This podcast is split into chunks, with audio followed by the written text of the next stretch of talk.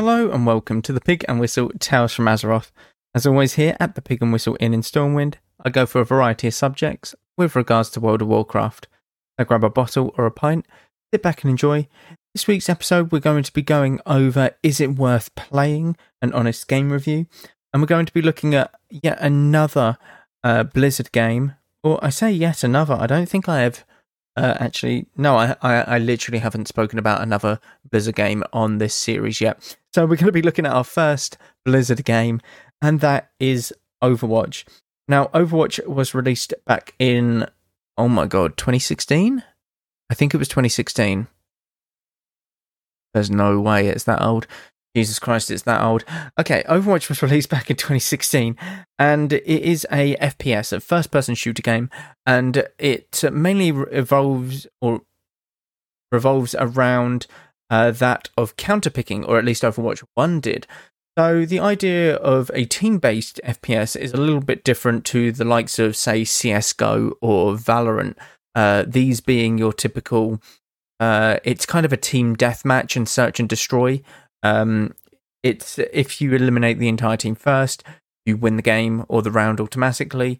Whereas uh, in Overwatch, if you are to lose a few people, then it's fine. If you are to lose your entire team, they'll cap a point or they'll push a payload a little bit, but it won't be the end of the game.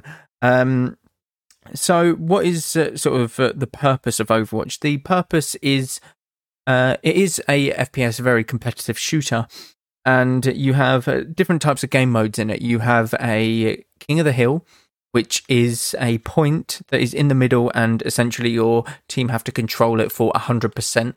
Uh, or you've got like a, percentage, and essentially you need to get it to 100%. And uh, this is before your opposing team do. And this is best out of three rounds. You have a push or a payload map, essentially one team has to escort this payload and the other team has to defend it. Once uh, the uh, round has finished, whoever was uh, attacking now is defending, and vice versa. And the attackers in the second round have to push it further or just as far as the uh, attackers that were in the first round in order to win the game. It's quite simple. I think I made it more complicated than I needed to, to be honest. And uh, you have uh, something called hybrid, which is a mix of you have to capture a specific point and then it moves into a payload map. So it's sort of you defending this one point. If you somehow wipe the team that are defending, then essentially you cap the point and then start your pushing of the payload. And vice versa, you switch uh, roles, so offense and defense, after each round. Those are the main three games yeah, because uh, he is no longer in the game. Oh, and there is Push. Push is a new or a Overwatch 2 game mode. Essentially, you are both fighting over this one uh, robot. This robot will, if you are in control of it, push the enemy's barricade towards their spawn point. And as, as far the goal is to get this barricade as far and as close to the enemy spawn point as possible. The team that has pushed it pushed it further than the opposition wins. It's very simple. Now, the whole purpose of the game is a team-based shooter. So you have one tank, two DPS, and two healers or supports, as uh, they should be known as. Now, everyone's role within the game is different. Obviously, tanks are a bit beefier, and everyone's got different types of abilities. So, a tank, for example, will have a giant shield, a fire strike, and a charge. A DPS will have a dash ability, a deflect ability, and a double jump or something. And supports might have more utility based, so an anti grenade or a sleep dart to put people to sleep, that kind of thing. Um, each uh, hero has its own unique uh, playstyle, character, or like um, hit, essentially. So, what I mean by this is everyone's got a different ability. There's no ability that is the exact same. Um, the only thing that can be the same is passive abilities. So, supports, for example, heal after not taking damage for a couple seconds. There's uh, passive ability where if you switch to a different hero, you retain 20% of your ultimate charge. So the end goal is to make counter picks towards your enemy team to make it a lot easier and make the team fights more favorable in your um, team's favor, essentially. Um, is it easy to pick up? Is the game easy to pick up? If you've played FPS shooters before, it will be a little bit different, but at the same time, it won't be so far fetched that you wouldn't have any idea what's going on, essentially. Um, it's basically taking the shooter aspect and adding a couple of abilities from the likes of World of Warcraft or like a RPG kind of thing. Um, and these uh, abilities obviously have their own damage, their own scaling, their own you know, everything.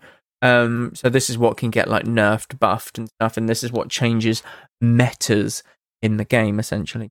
And what a meta is is that um, there's always going to be some things that are very much stronger than other things. So, for example, for World of Warcraft uh, is the best example. If you look at Rogue Mage Priest, it's always very solid. Um, there is a, usually never a like bad time for Rogue Mage Priest to be in the arena because it's always so good. Whereas you look at something like a Boomkin Druid, they're not usually there. They're not usually in any sort of meta or something like probably an arcane mage apart from this season of Dragonflight. They've never been in a uh, PvP meta probably. So it's that sort of thing. Whereas in Overwatch, it's one tank, two DPS, and two supports that are just better. It's kind of like that. It's that's kind of the RMP. So if you think about it as Winston, you know these are heroes in the game: Winston, Cassidy, Genji, Ana Zen. These are the RMP of um, Overwatch, Rogue Mage Priest. So that's what a meta is. But easy to pick up? Yes, I would say that it is very easy to pick up if you've played an FPS before. If you haven't, it might take teens of games, even like hundreds of games to get used to it. Um, you'll pick up the FPS part very quickly, but there's a lot of uh, small bits and pieces, interactions, kind of like World of Warcraft arenas and raiding that go well with each other. So, and uh, these are like the niche things that people who have been playing for a long time will pick up on a lot quicker. What is the rating of the game? I'll come back to that. I don't know why I went to that one. Uh, replayability, it can be replayed quite a lot. There's loads of different maps, there's loads of different ways to play. So there's quick play, there's obviously competitive, there is workshop where people customize their own maps. There is uh, Mystery Heroes, so like an arcade version. There's loads of different ways to play, and I have sunk many, many hours into this game because it is very enjoyable and very fun to play again. And that does lead on to the next one. Is it fun? Yes, it is. If you are picking this up with a friend, I would very much recommend playing this with a friend, as any game uh, with someone is a lot more enjoyable, in my honest opinion, um, more so than anything else. So I'd very much recommend picking up with a friend, but you can play it solo. You can play it solo even if you just enjoy the thrill of competitiveness um, through competitive um, modes such as like ranking up. That. So what would I rate Overwatch? I would. It's very tough to say because I have a love hate relationship with this game. I find it very annoying at the same time as being very fun sometimes. But the only times that I really play is when I play with other people and friends. I have played a lot throughout the many years that it has been released. It recently released Overwatch 2, so um, it is kind of a new version of the game. It's kind of fresh, but it's kind of just a 1.5 version, not a 2 version yet. The PvE will be the biggest part of Overwatch 2 by far.